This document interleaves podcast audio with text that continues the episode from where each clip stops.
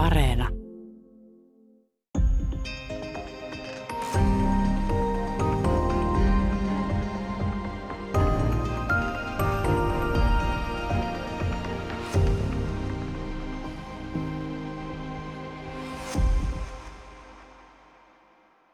Hyvää päivää. Täällä on tänään vieraana professori Tarmo Kunnas. Me puhutaan Nietzschestä. Alaotsikolla aamu ruskosta epäjumalten hämärään. Nietzsche um, on vaikea aihe siinä mielessä, että tuota, kukaan ei voi sanoa, että hänellä on jonkinlainen kokonaiskuva Nietzschen ajattelusysteemistä tai mistään tällaisesta. Eli Nietzsche pakoilee tällaisia määritelmiä ja toisaalta Nietzsche on väärinkäytetty paljon, koska tällaisia fragmentaarisia tekstejä voi käyttää puolustamaan milloin mitäkin kantaa. Mutta kontekstualisoidaan nyt Nietzscheä jonkin verran. Eli Nietzsche ajattelijana tässä ajassa, Nietzschellä oli oppi isänsä, oppilaansa ja niin edelleen. Eli ei olla, ei olla niin täysin mystisiä Nietzsche ihmisenkään kanssa. Eli Friedrich Nietzsche... Ähm, Mistä tulisi aloittaa? Tai mennäänkö, mennäänkö suoraan nuoruuteen?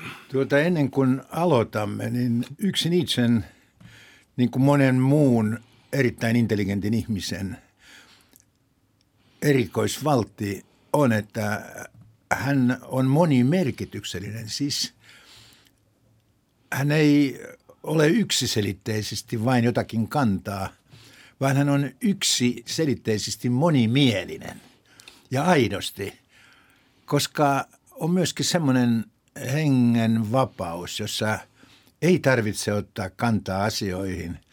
Siellä vallitsee tämmöinen älyllinen kuulaus ja tämä käsite sopii kyllä Nietzschen ajatteluun hyvin.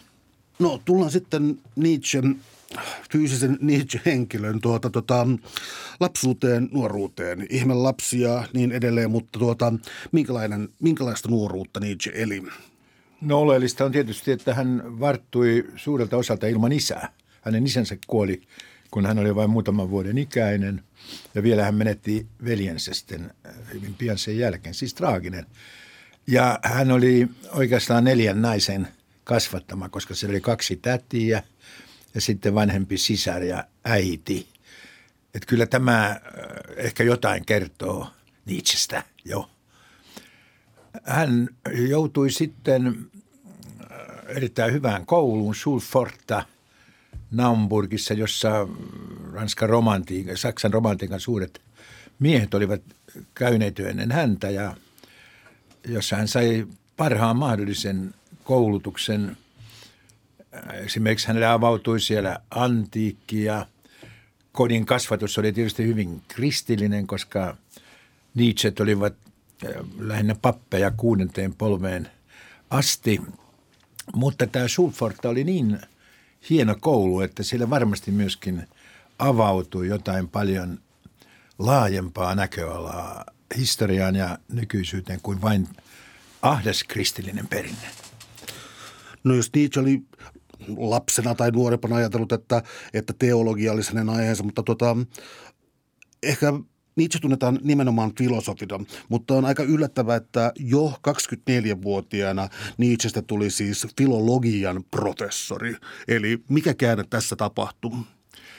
Se johtui siitä, että hänellä oli erinomaisen hyvä antiikin tutkija, professori, professori Ritschel – joka niin kuin siihen aikaankin äh, hyvät professorit olivat aktiivisia etsimään nerokkaita oppilaita ja tässä hän löysi ja kun hän tajusi tämän asian, niin hän hankki Baselista Nietzschelle oppituolin ennen kuin väitöskirja oli valmis. Että tämä oli aikamoista nepotismia, mutta oikein, oikein sen osunut. Entä tämä henkinen ilmapiiri siinä, koska sitten kun Nietzsche alkoi ikään kuin irtaantua tuosta filologiasta, muistaakseni kirjassa mainitaan, että hän pyysi filosofian professuuria, anoi, anoi sellaista, mutta ei kuitenkaan saanut sitten tässä vaiheessa myöhemmin. Mutta tämä saksalainen idealismi siihen aikaan ja, ja isot nimet, jotka noista esiin, on Schopenhauer ja Wagner. Eli minkälaisen intellektuaaliseen ympäristöön ja maailmaan Nietzsche kasvoi? Kyllähän siellä vielä oli tämä koko Saksan romantiikan perinne. Se oli hyvin ihanteellinen, jopa hiukan moraalisoiva. ja nimenomaan taidetta suosiva. Schopenhauer oli tietenkin pessimisti, mutta Schopenhauer on semmoinen vahva pessimisti. Kun hän raivoaa yliopiston professoria vastaan, niin huomaa, että hän ei ole mikään pessimisti, vaan hyvinkin energinen todenpuhuja. Siis vitaali ajattelija pessimismistään huolimatta.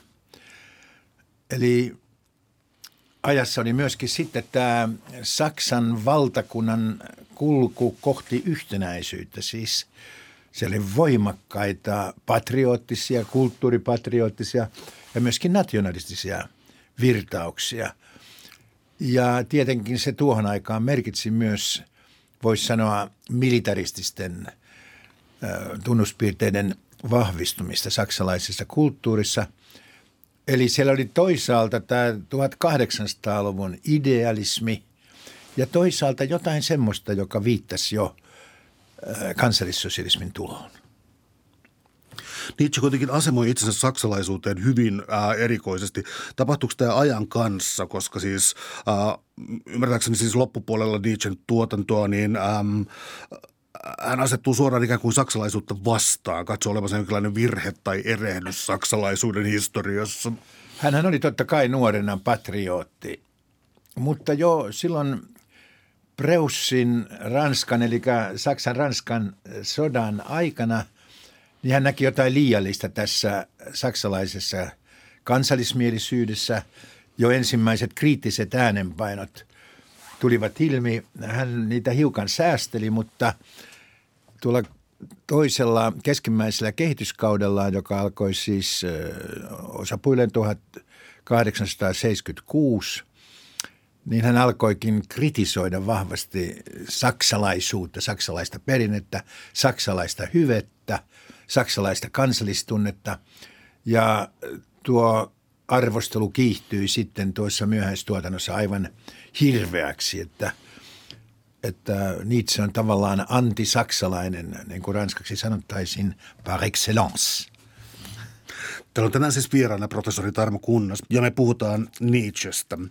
Ähm, monessa Nietzschen kirjassa, niissä mitä mä oon lukenut ainakin, niin tuota, on jonkinlaista on ikään kuin sellainen valtava siis vapauden, vapauden tarve siis siitä, että hän haukkuu julmasti tiettyä niitä asioita, joista hän haluaa eroon, äh, liioitellen ja vaikka millä tavalla. Ja tällainen vapauden kaipuu tässä tuli.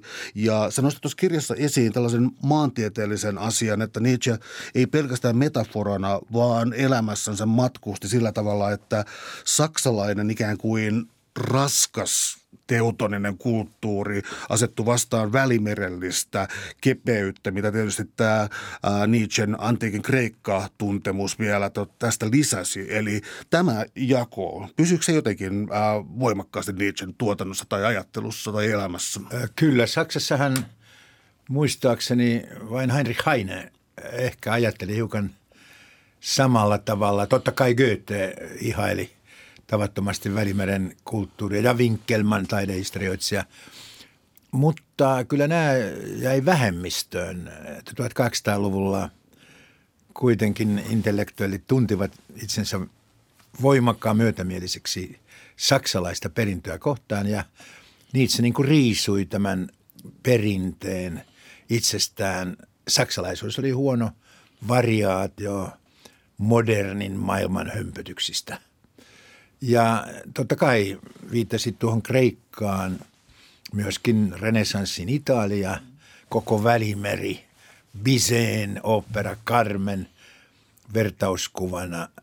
Siinä oli se universaali ihmisyys, johon kuului elämän myönteisyys, aistinautinot, ehkä pikkusen pakanallinen elämäntunne, luova, rohkea, naurava – iloinen. Nämä tyylit tulee tässä äh, sun kirjassa äh, hienosti esiin ja, ja käsitellään niitä. Tässä on yksi pikkasen arka aihe siis sillä tavalla, että äh, joskus ajatellaan filosofeista, että ei käydä ikään kuin elämäkertaa läpi, ei selitetä sitä kautta tuotantoa, mutta tässä tulee tällainen 2000-luvulta alkanut saksalainen keskustelu, johon viittaa, joka, jossa puhutaan siis Nietzschen seksuaalisuudesta ja, ja, ja, ja se on ollut sellainen asia, että tämä tulee mulle uutena. Mä en tiennyt, että Saksassa on käyty tällaista keskustelua.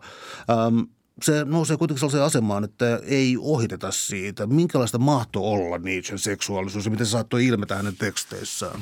Minähän en ole mikään avaintodistaja mm. tässä ja mulla ei ole niin kuin tarkkoja argumentteja eikä kellään.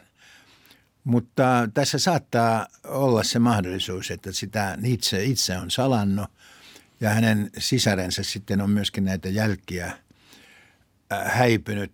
Siis minä en tiedä, mikä oli empiirisesti katsoen Nietzschen seksuaalinen orientaatio, mutta kahvikeskusteluissa kyllä saattaisin myöntää, että on varsin mahdollista, että Nietzschellä oli tämmöinen homoseksuaalinen suuntaus. Ehkä pikemminkin homoseksuaalinen kuin biseksuaalinen. Että nämä hänen naisseikkailunsa ovat aika platoonisia – oikeastaan miltei aina ja, ja hän, hänellä oli myöskin naisvihasäännöt, ei välttämättä liity homoseksuaalisuuteen, mutta kuitenkin vähän ihmetyttää, että aikuinen mies koko ajan, tai ei koko ajan, mutta aika usein parjaa naisia. Esimerkiksi hän väittää, että pieni mies ei ole koskaan naurettava, mutta pieni nainen on naurettava. Ota tästä selvä. mutta tuota, ennen kaikkea Nietzsche oli tämmöinen vaeltaja. Sitten kun hän oli sairaseläkkeellä Baselin yliopistosta, niin hän saattoi jopa kuukauden vaeltaa paikasta toiseen Italiassa, lähinnä Italiassa, äh, niin että ei oikein tiedetty, missä hän oli ja mitä hän teki. Eikä hän näistä paljon puhunut, mutta hän viihtyi tässä elementissä. Eikä ole mikään äh, suuri salaisuus, että 1800-luvulla oli tämmöisiä – paikkoja, joissa siis äh, ankarasti rankaistava homoseksuaalisuus olikin jollakin tavalla suvaittu. Ja näitä paikkoja oli Sisilia, missä Nietzsche saattoi jopa viettää kokonaisen kuukauden. Tämä oli Saksassa aivan yleinen intellektuaalien piirissä. Siis äh, Winkelmannhan oli, oli myöskin tämmöinen enemmän kuin plato, platonikko tässä suhteessa ja – hän oli tämän asian asiamies todella taide, merkittävänä taidehistorioitsena ja oli myös monia muita. Siellähän on yksi hyvin suosittu Nietzsche-biografian kirjoittaja Ernst Bertram. Ja hän oli myöskin kansallissosialisti. Tämä on aikamoinen paradoksi. Äh, mutta hän teki aivan erinomaisen Nietzsche-kirjan, mutta se oli kirjoitettu niin, niin verhotusti – että niin kuin tavallinen äh, porvari ei niin kuin ymmärrä, että tässä puhutaan Nietzschen homoseksuaalisuudesta. Mutta tässä liittyy äh, antiikkiin ja Eleusiksen mysteerioihin ja kaikkiaan tätä. Että se on kyllä aivan, aivan ilmeinen. Mutta se, joka ehkä selvimmin ymmärsi, että itse saattoi olla homoseksuaali, oli hänen hyvä ystävänsä Richard Wagner, joka hiukan paheksuikin tätä Nietzschen tapaa niin kuin viettää aikansa nuorten miesten kanssa. Ja hän oikeastaan epäsuorasti toi jopa hiukan ironisesti tämän asian esille niin, että Nietzsche loukkaantui verisesti. Ja se varmaan vielä pahensi heidän, heidän etäisyyttään. Sitten tuli, ei nyt avointa konfliktia, mutta kuitenkin – luopuivat niin kuin toistensa läheisyydestä. Mutta tämä Wagnerin hypoteesi ei päässyt tähän keskusteluun. Että se, tässä on ollut ehkä se, että Nietzsche on ollut niin, kuin, niin pyhä mies, että ei hänen seksuaalisuudestaan voida puhua. Että häntä on niin kuin ihannoitu aika laajalti, että, että häneen ei saa koskea. Ei kai se nyt mitään hirveyksiä ole, oli hänen orientaationsa seksuaalista mikä tahansa, mutta, mutta tuota, tuo ajan henki oli siinä, koska homoseksuaalisuus oli ennen kaikkea Saksassa tuohon aikaan ja vielä sen jälkeenkin pitkään ankarasti rangaistava teko.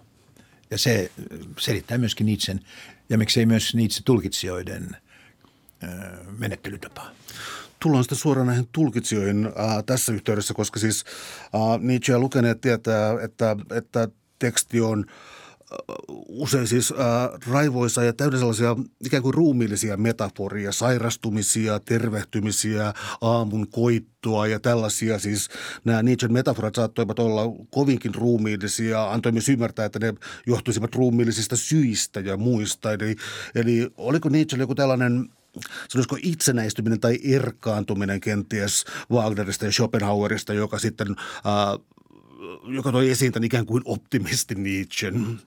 Ilman muuta tämä oli se päätavoite, mutta että ton tasoinen kaveri kuvitteli, että joku filosofia voi tehdä hänet sairaaksi. Me olemme nyt paljon viisaampia tässä. Ei kukaan moderni lääketieteilijä nyt sanoisi, että – tietty filosofinen suuntaus tekee sairaaksi, mutta se uskoi todella näin ja hän jopa uskoi, että kun hän ottaa toisen filosofian, hän voi parantaa itsensä sille, mutta näinhän se ei tietenkään modernissa psykiatriassa voi mennä. Totta kai filosofia voi antaa varmasti terapeuttisia kokemuksia, mutta että, että siis ihmisen henkinen kärsimys johtuisi pelkästään hänen omaksumastaan filosofiasta ja päinvastoin, niin se tuntuu epätodennäköiseltä. Ja tähän kuitenkin itse usko. Täällä on tänään siis vieraana professori Tarmo Kunnas. Me puhutaan Nietzschestä. Nietzsche myös suhteessa aikaansa ja opettajiinsa ja oppilaisiinsa. Mm, Yksi iso asia, mikä Nietzschellä tulee jo varhain esiin, on siis se kysymys tavallaan siis subjektivismista ja relativismista. Oli sellaisia jättiläisiä kuin systeemin rakentajia kuin Hegel ja Kant saksalaisessa maailmassa, jotka pyrki perustamaan omaa metafysiikkaansa valtavan käsitejärjestelmän sisään. Nietzsche sanoisin, sanoa, että romutti ne oikeastaan ja ilolla. Eli, eli, eli mikä tämä Nietzschen subjektivismi ja relativismi oikeastaan oli. Se ei ollut kuitenkaan tällaista niin kuin nykyään haukutaan sellaista niin kuin hälläväliä relativismia tai jotain sellaista, että kaikki on vain jotain kulttuurista tekoa tai Nietzsche ei ollut kuinkaan sellainen ajattelija. Eli mitä tämä Nietzsche subjektiivinen? No sitähän oli koko tämä saksalainen äh, idealistinen filosofia. Totta kai Hegel, Kant, miksei Schopenhauerkin, Fichte, Schelling, tämä hallitsi – tiettyä älyllistä Saksaa.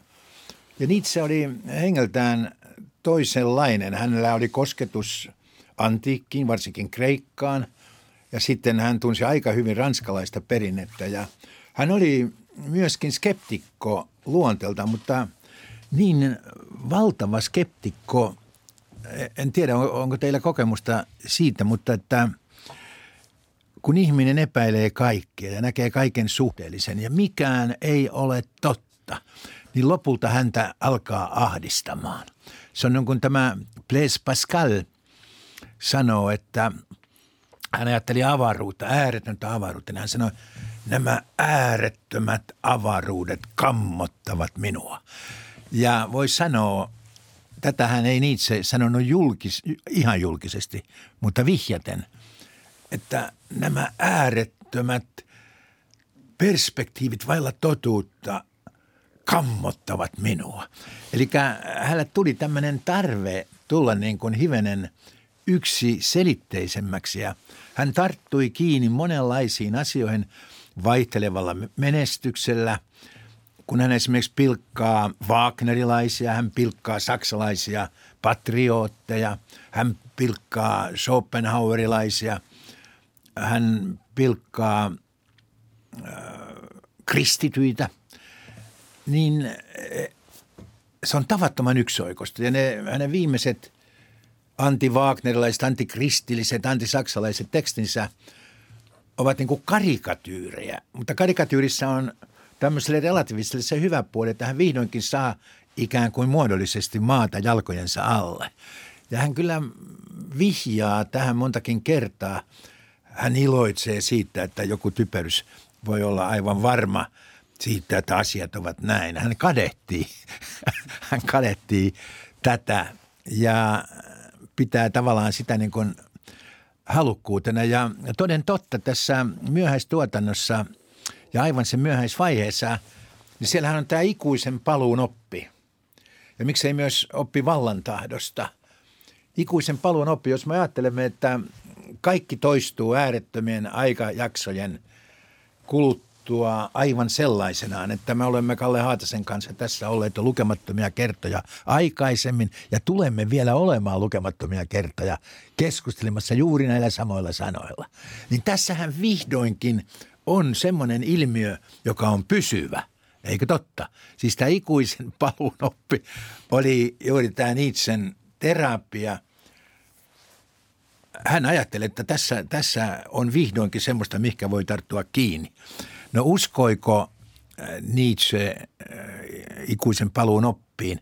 Sehän ei ole tieteellinen teoria, vaan se on tämmöinen, näitähän nämä astrofyysikotkin heittelee sinne tänne äh, eräänlainen hypoteesi. Mutta Nietzschelle kaikki totuus oli vain hypoteesi. Hän ei uskonut ehdottomaan totuuteen. Eli tämä oli yksi semmoinen.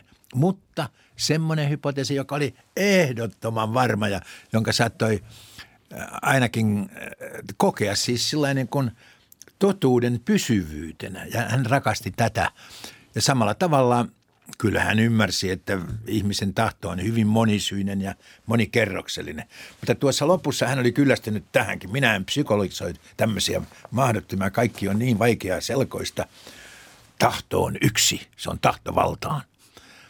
Ja nyt äh, Heidegger, hänen ehkä merkittävin seuraajansa tai oppilaansa tai jopa vähemmän, mutta kuitenkin hänen vanavenessäänkin kulkenut, niin näkee, että voi voi Nietzsche usko, että kaikki on punnittavissa ja mitattavissa, että kaikki on niin kuin kvantifioitavissa, että on joku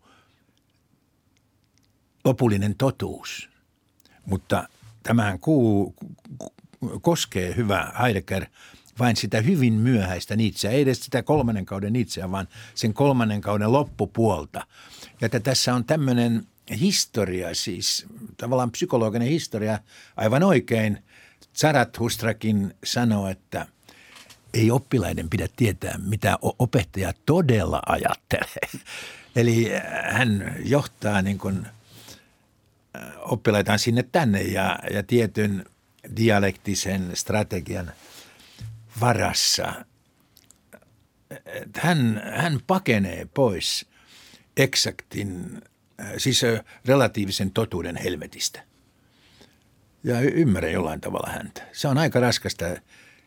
Se on koko modernin ihmisen ongelma. Hän ei oikein hyvällä omalla tulla voi uskoa mihinkään lopulliseen. No tullaan tästä tavallaan tietoteoriasta sitten moraalin, koska siis, ää, ää, siis Nietzsche, Nietzsche on yksi hyvin jännä puoli, että siis häntä on tietyllä tavalla aiheellistakin syytetty siis nihilistiksi siksi, että hän on ikään kuin nihiloinut kaikki aiemmat moraali- ja totuusopit.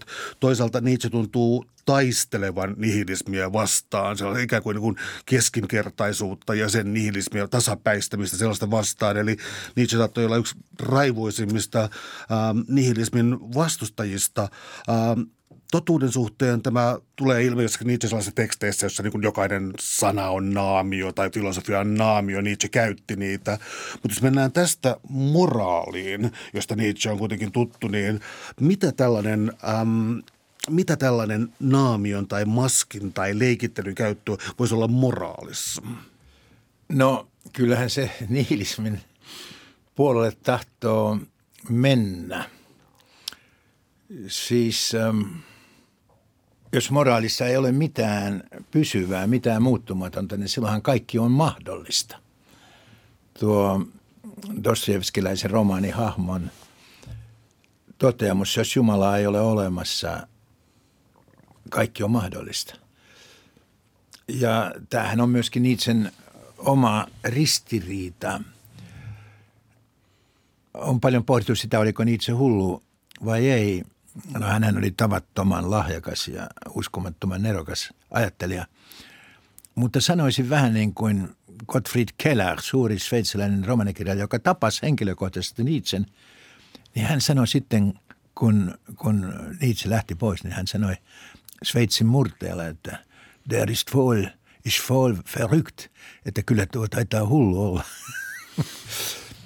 ja mä syyttäisin Nietzschen hulluudesta vain yhtä seikkaa. Se on se, että hän haaveilee siitä, että ihminen voisi elää ilman omaa tuntoa. Ja tässä on ehkä koko Nietzschen moraali filosofian suurin heikkous.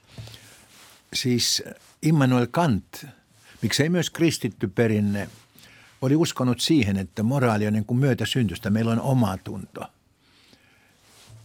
Ja Nietzsche keksi, että ei, mehän saamme venyttää sitä omaa tuntoa. Ei ole mitään ehdotonta. Me olemme täysin vapaita rakentamaan itse oman moraalimme. Me olemme oman moraalimme ja samalla oman äh, elämämme arkkitehtejä. Mutta Nietzsche liiottelee tätä.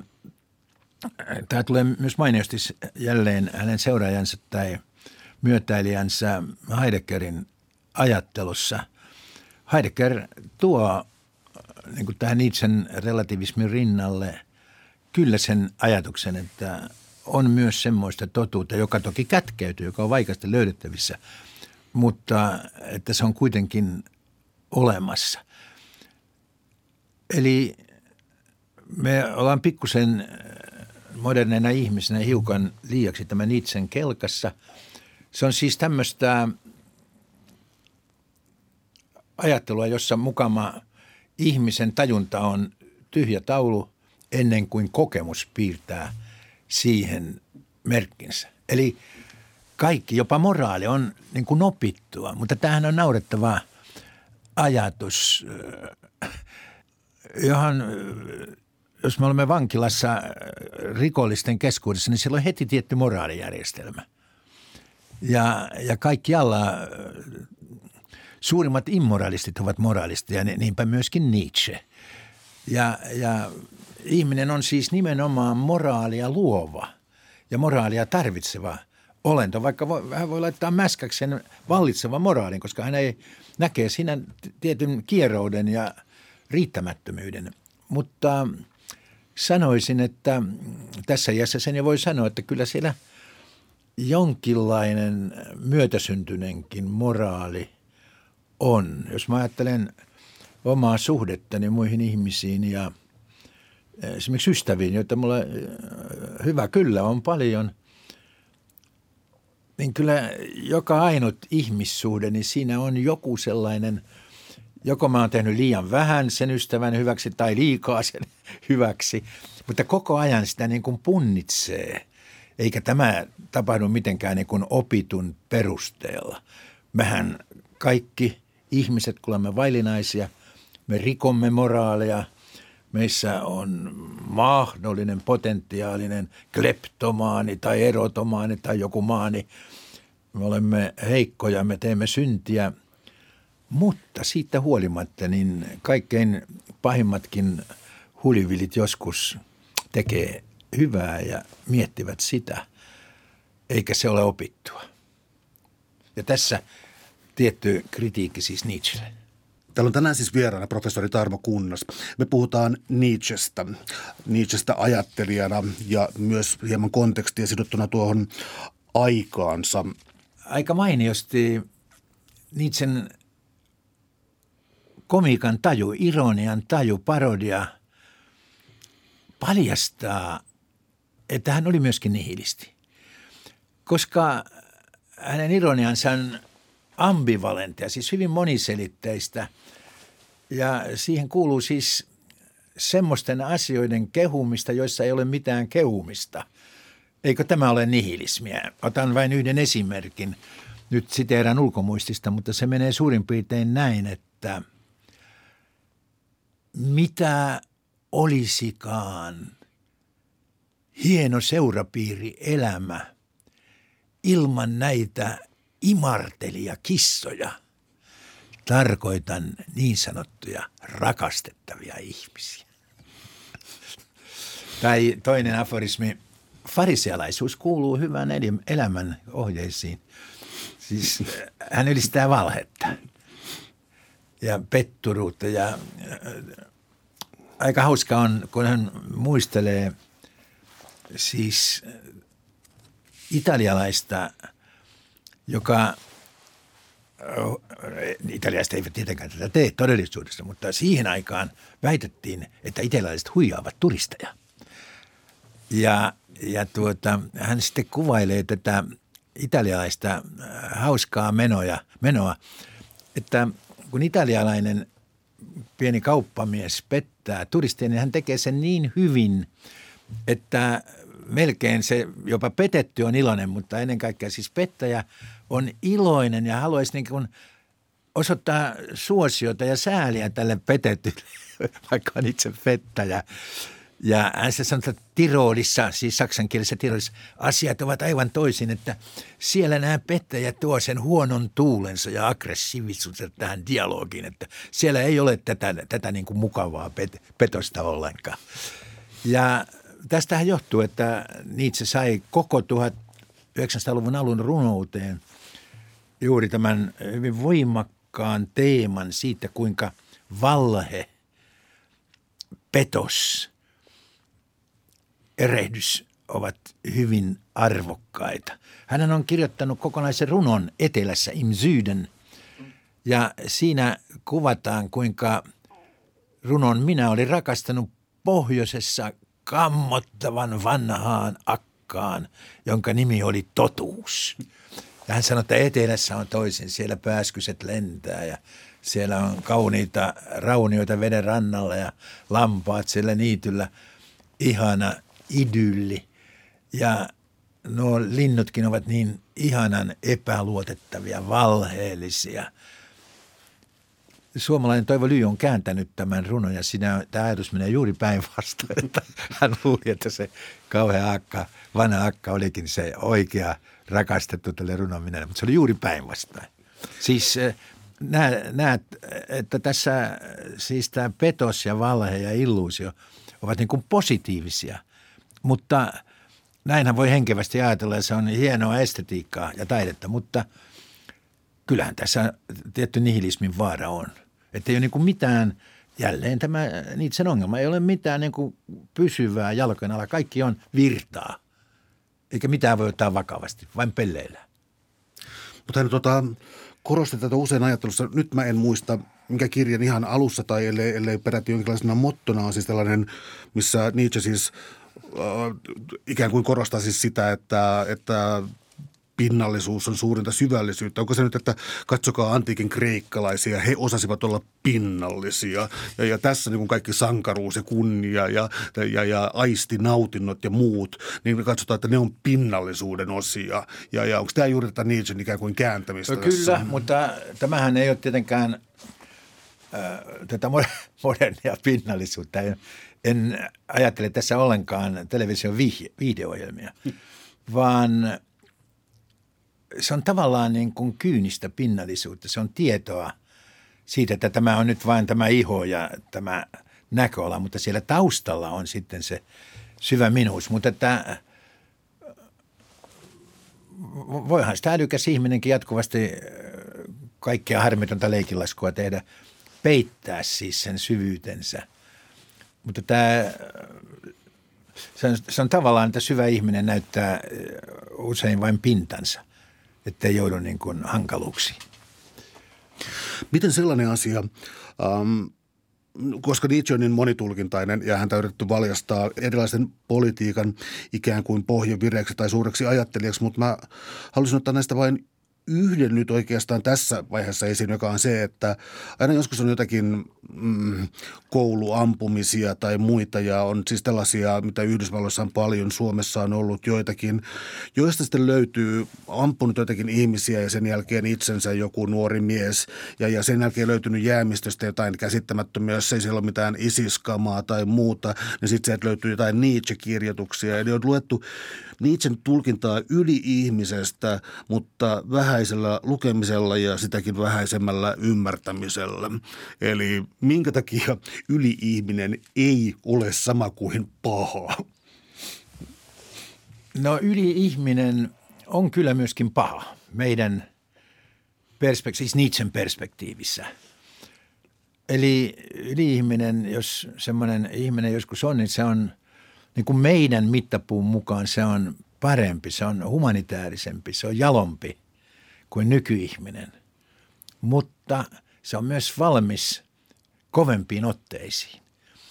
Et kyllä Nietzschellä se on vain vivahde, mutta Nietzschellä on kyllä tämä, eihän mikään kouluampujien filosofi tietenkään ole, mutta että hän kuvittelee, että eurooppalainen ihminen voisi kuolettaa oman tuntonsa, tämä antikristillisessä hengessä, niin kyllähän siinä on semmoinen hiukan patologinen, patologinen liiottelu mukana.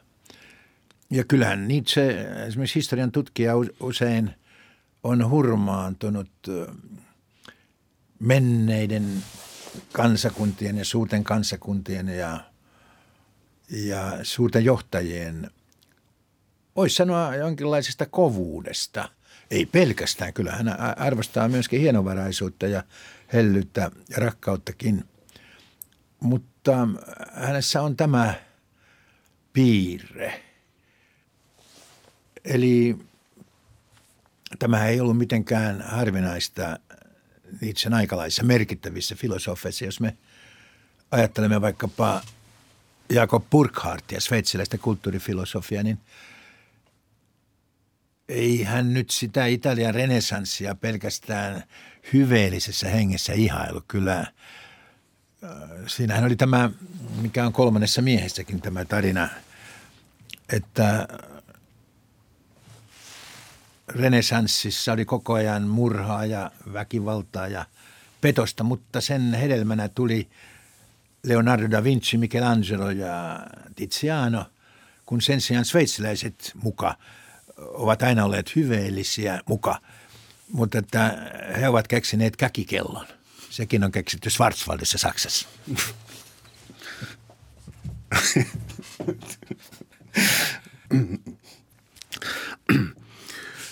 Onko täysin vääristeltyä sanoa, että tämä yli-ihmisen käsite tuota, äh, on myös niin koko, koko luokan käsite? Siis sitä, että, että moderni maailma Nietzsche silmissä siis keskinkertaistunut kutistuu ja, ja muistaakseni jossain ikään kuin viimeisen ihmisen figuurissa on joku lapsi, joka kysyy, mitä olivat tähdet ja mitä olivat suuruus ja tällainen. Eli jos mä oon oikein ymmärtänyt, niin yli-ihminen saattaa olla myös siis... Äh, mä en tiedä mitä sanaa käyttäisin, mutta armeliaampi, sanotaanko vaikka parempi. Siis niin kuin, että, että nämä kriteerit ei tarkoita, että hän ei asetu hyvän ja, no tähän löytyy kirjan nimestäkin hyvän ja pahan tuolla puolen. Eli, eli tota, että hän ei asetu tälle akselille, koska hän on liian iso meidän arvomittoihin. Kyllä, kyllä näin, näin on. Hän sanoo, hän ei muuten kovin tarkkaan määrittele yli-ihmistä. Ei kovin tarkkaan. Mutta esimerkiksi joskus hän viittaa, että se oli senkinlainen synteesi siis – tämmöisestä pakanallisesta, epämoraalisesta paavista ja Kristuksesta. Mutta että se on aivan selvä. Ehkä tätä voisi hiukan soveltaa, että, että semmoinen tavattoman reilu, jalomielinen ihminen, niin voi olla, että hän on niin kuin hiukan piittaamaton niistä moraalin pienistä dogmista – en nyt sano, että hän varastaa lähimmäiseltä 20 euroa, mutta unohtaa ehkä joskus maksaa takaisin. Um, tragedia, joka Nietzschellä oli jo siis tässä filologian vaiheessa nuorempana, niin uh, pysyy hänen ajattelussansa siis niin kuin ymmärrys elämän traagisuudesta. Eli ikään kuin, että sitä ei tulisi koskaan unohtaa. Um, mä ajattelin, että voisikohan tällaisen kysymyksen kysyä siitä, että tunnettu Nietzschen teossa siis näin puhui Zarathustra ja, ja, ja siinä sä käytät tätä Zarathustran hahmoa tässä kirjassa sillä tavalla, että sieltä löytyy eräälllä tavalla hyvä, hyvä Nietzsche, siis tuottelias ja, ja, ja, ja joka niin kuin ikään kuin mm, vähintään metaforin ja raamattua ironisoiden kenties siis paljastaa korttejansa valehdellen erinomaisesti, se on tietysti tärkeää. Eli voisiko tämän hahmon kautta hieman avata, että mitä Nietzsche oli ennen synkempiä loppuhetkiä? Hänhän sai tämän traagisuuden idean tietenkin paitsi antiikin tragediasta, niin myös Schopenhauerilta. Ja Schopenhauerillahan se on juuri se, että niin kuin epämoraalisuus ja kärsimys kuuluu elämän perus luonteeseen ja sen takia meidän on tavallaan oltava vähän niin kuin ja me luovumme elämästä. Mutta niissä sanoo, emme me mitään luovu, vaan se on hyvä merkki, jos ihminen tiedostaa, että elämän perusluonne on kärsimys ja me taistelemme sitä vastaan ja olemme valmiita, valmiita kohtaamaan kärsimyksiä. Tämähän meni sitten fasistiseen elämän, äh, elämäntunteeseen varmasti, varsinkin intellektuelleilla. Täällä perusteltiin myöskin sotaa, tai siis sodan sietämistä. Mutta kyllähän tämä on niin arvokas ajatus sinällään, että jos me ajattelemme modernia ihmistä, joka elää tämmöisessä massasivilisaatiossa ja viihteen ja monenlaisten helpotusten ja mukavuuksien ja keskinkertaisuuksien katveessa, niin hän ei koskaan pääse oikein miettimään omaa suhdettaan kärsimykseen. Hän kohtaa sen joka tapauksessa, mutta hän on täysin valmistumaton ystävän kuolemaan, omaisen kuolemaan tai edes sairauteen tai omaan sairauteen tai omiin vastoinkäymisiin. Että hän elää tavallaan niin kuin semmoisessa välitilassa, tyhjössä. Hän ei ole koskaan ajatellut tätä loppuun saakka ja Nietzschen teesi on juuri se, että 1800-luvun onnifilosofia ja nämä utilitarismit ja nämä demokraattiset optimismit ja, ja kaikenlaiset kaunopuheet peittävät näkyvistä, että elämä on sittenkin olemukseltaan epämoraalista ja traagista. Että ihmisen on otettava se haaste vastaan ja että ihminen voi kuolla ja että se kuoleminenkin on ihan luonnollinen, ei kovin suuri asia. Mm, jos palataan Nietzschen ähm, elämään tässä näin, niin loppujen lopuksi hänen tuottelias kautensa oli aika lyhyt ja sen sävy vaihtui ja sana hulluus on mainittu nyt kerran ja tota, tämähän on helposti tekee sellaista ää, mystistä filosofi Nero hullua, mutta siis Nietzschellä oli ää, syfilis on ollut niin kuin esitetty tähän syyksi Sekään usein. Ei ihan varmaa. Sekään ei ole varmaa. Aivan. En voi todistaa sitä. No, mutta hän romahti Torinossa ja, ja sen jälkeen ei oikein enää ajattelu sujunut? Ei.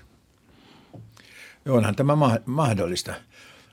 Mutta kaikesta tästä huolimatta ehkä tähän täytyy ottaa heidekkerilaisen psykiatrian näkökulma. Ihmiset on kaikki pikkusen hulluja. Ja erokas ihminen on tietysti, saattaa olla – luovuudessaan niin normeista piittaamaton, että siinä on siis se vaara, että hän joutuu kaikkien normien ulkopuolelle. Mutta herää se kysymys, että voiko ihminen olla nerokas uudistaja, jos hän ei ole valmis ylittämään kaikkia normeja. Ja silloinhan se merkitsee myöskin tavallaan aika hurjaa mielenterveydellistä haastetta – ahdistusta, taistelua. Saattaa olla, että itsekin kohdalla, jos me nyt oletamme, että hänellä oli joku erilainen eroottinen, ei hyväksytty, siihen aikaan varsinkaan ei hyväksytty eroottinen orientaatio, niin sehän on aiheuttanut hänelle valtavaa kärsimystä.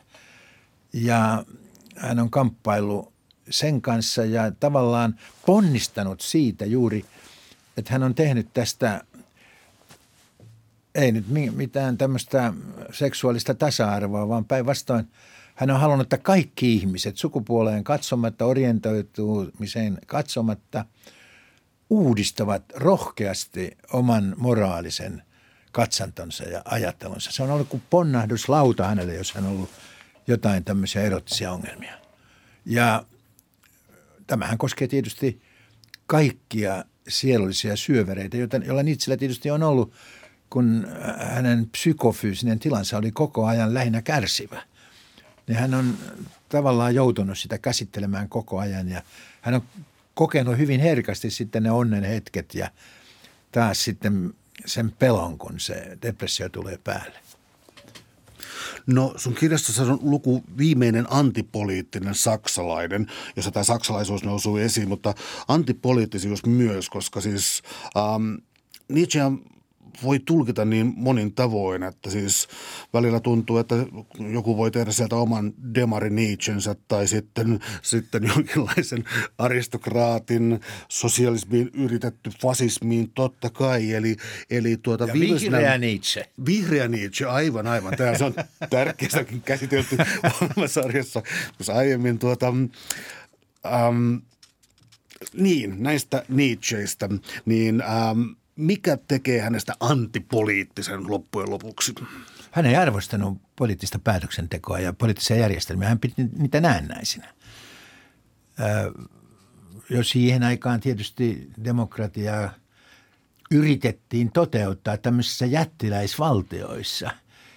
Ja se demokratia, jonka itsekin hyvin tunsi, oli kreikkalainen demokratia, joka oli siis pieni kaupunkivaltio, jossa aivan toisella tavalla voitiin asioita demokratisoida. Ja sielläkään ei tietenkään orjat ottaneet lainkaan osaa tähän päätöksentekoon, mutta että hän oli skeptikko ja hän näki itse politiikan haasteena juuri sen vallan tahdon. Ja jos tätä nykymaailmaakin katsoo, niin tulee mieleen, että – että kyllähän tässä paljon on yhteiskunnallisia ihanteita, varsinkin 10-20 vuotta sitten, mutta että kyllä tämä hiukan kyyniseksi on mennyt noin maailmanlaajuisesti tämä, tämä politiikka, että tässä leikitään tulella koko ajan. Tullaan sitten lopuksi vielä siis Nietzschen perintöön. Siis on jännä, että siis Nietzschehän ei ähm, elinaikana, anteeksi sanoisin, että terveenä elinaikanansa. Ja no, tuo kirjallisuus ei myynyt loppupuolella kovin hyvin, mutta sitten kun Nietzsche oli jo ikään kuin mentaalisesti poissa kuvioista, hänen suosionsa alkoi ja oli pohjoismaista versiota ja, ja, ja, ja Nietzsche Ranskassa, äh, Saksassa – voisi jatkaa loputtomiin, päätän lopettaa tähän, mutta siis tota, äh, Nietzschestä pystyi ammentamaan jokaisen suuntaan. Nietzschestä tuli muotifilosofi jossakin vaiheessa. Heidegger on tutkinut häntä valtavasti, mihin sä oot perehtynyt todella, todella suuresti. Niin tuota, näistä Nietzschen perillisistä, tai jos käyttää jotain oksametaforaa, niin mikä niistä voisi olla sellainen mielenkiintoisin, mitä vielä seurata nyt? Kyllähän kirjailijat minusta parhaiten ovat Nietzschensä oivaltaneet. Siis tutkijat jäävät niin kuin sen oman tutkimusaparaattinsa vangiksi ja he toki löytävät hyvin arvokkaita ja tärkeitä asioita ja yksityiskohtia, toivottavasti minäkin. Mutta on jotain ylittämätöntä tavassa, jolla Eino Leino tai Joe Lehtonen, nimenomaan nämä kaksi, tulkitsevat oman Nietzschensä – tai sitten ihan kansainvälisellä areenalla, jos nyt otetaan George Bernard Shaw tai Thomas Mann, André Gide Ranskassa, D'Annunzio Italiassa, että Nietzsche kuitenkin säilyttää sen ajattomuutensa parhaiten hyvien kirjailijoiden seurassa – tämä komiikkahan on jäänyt Nietzsche tutkimukselta täysin perifeeriseksi. Nyt sitä ehkä on vähän enemmän.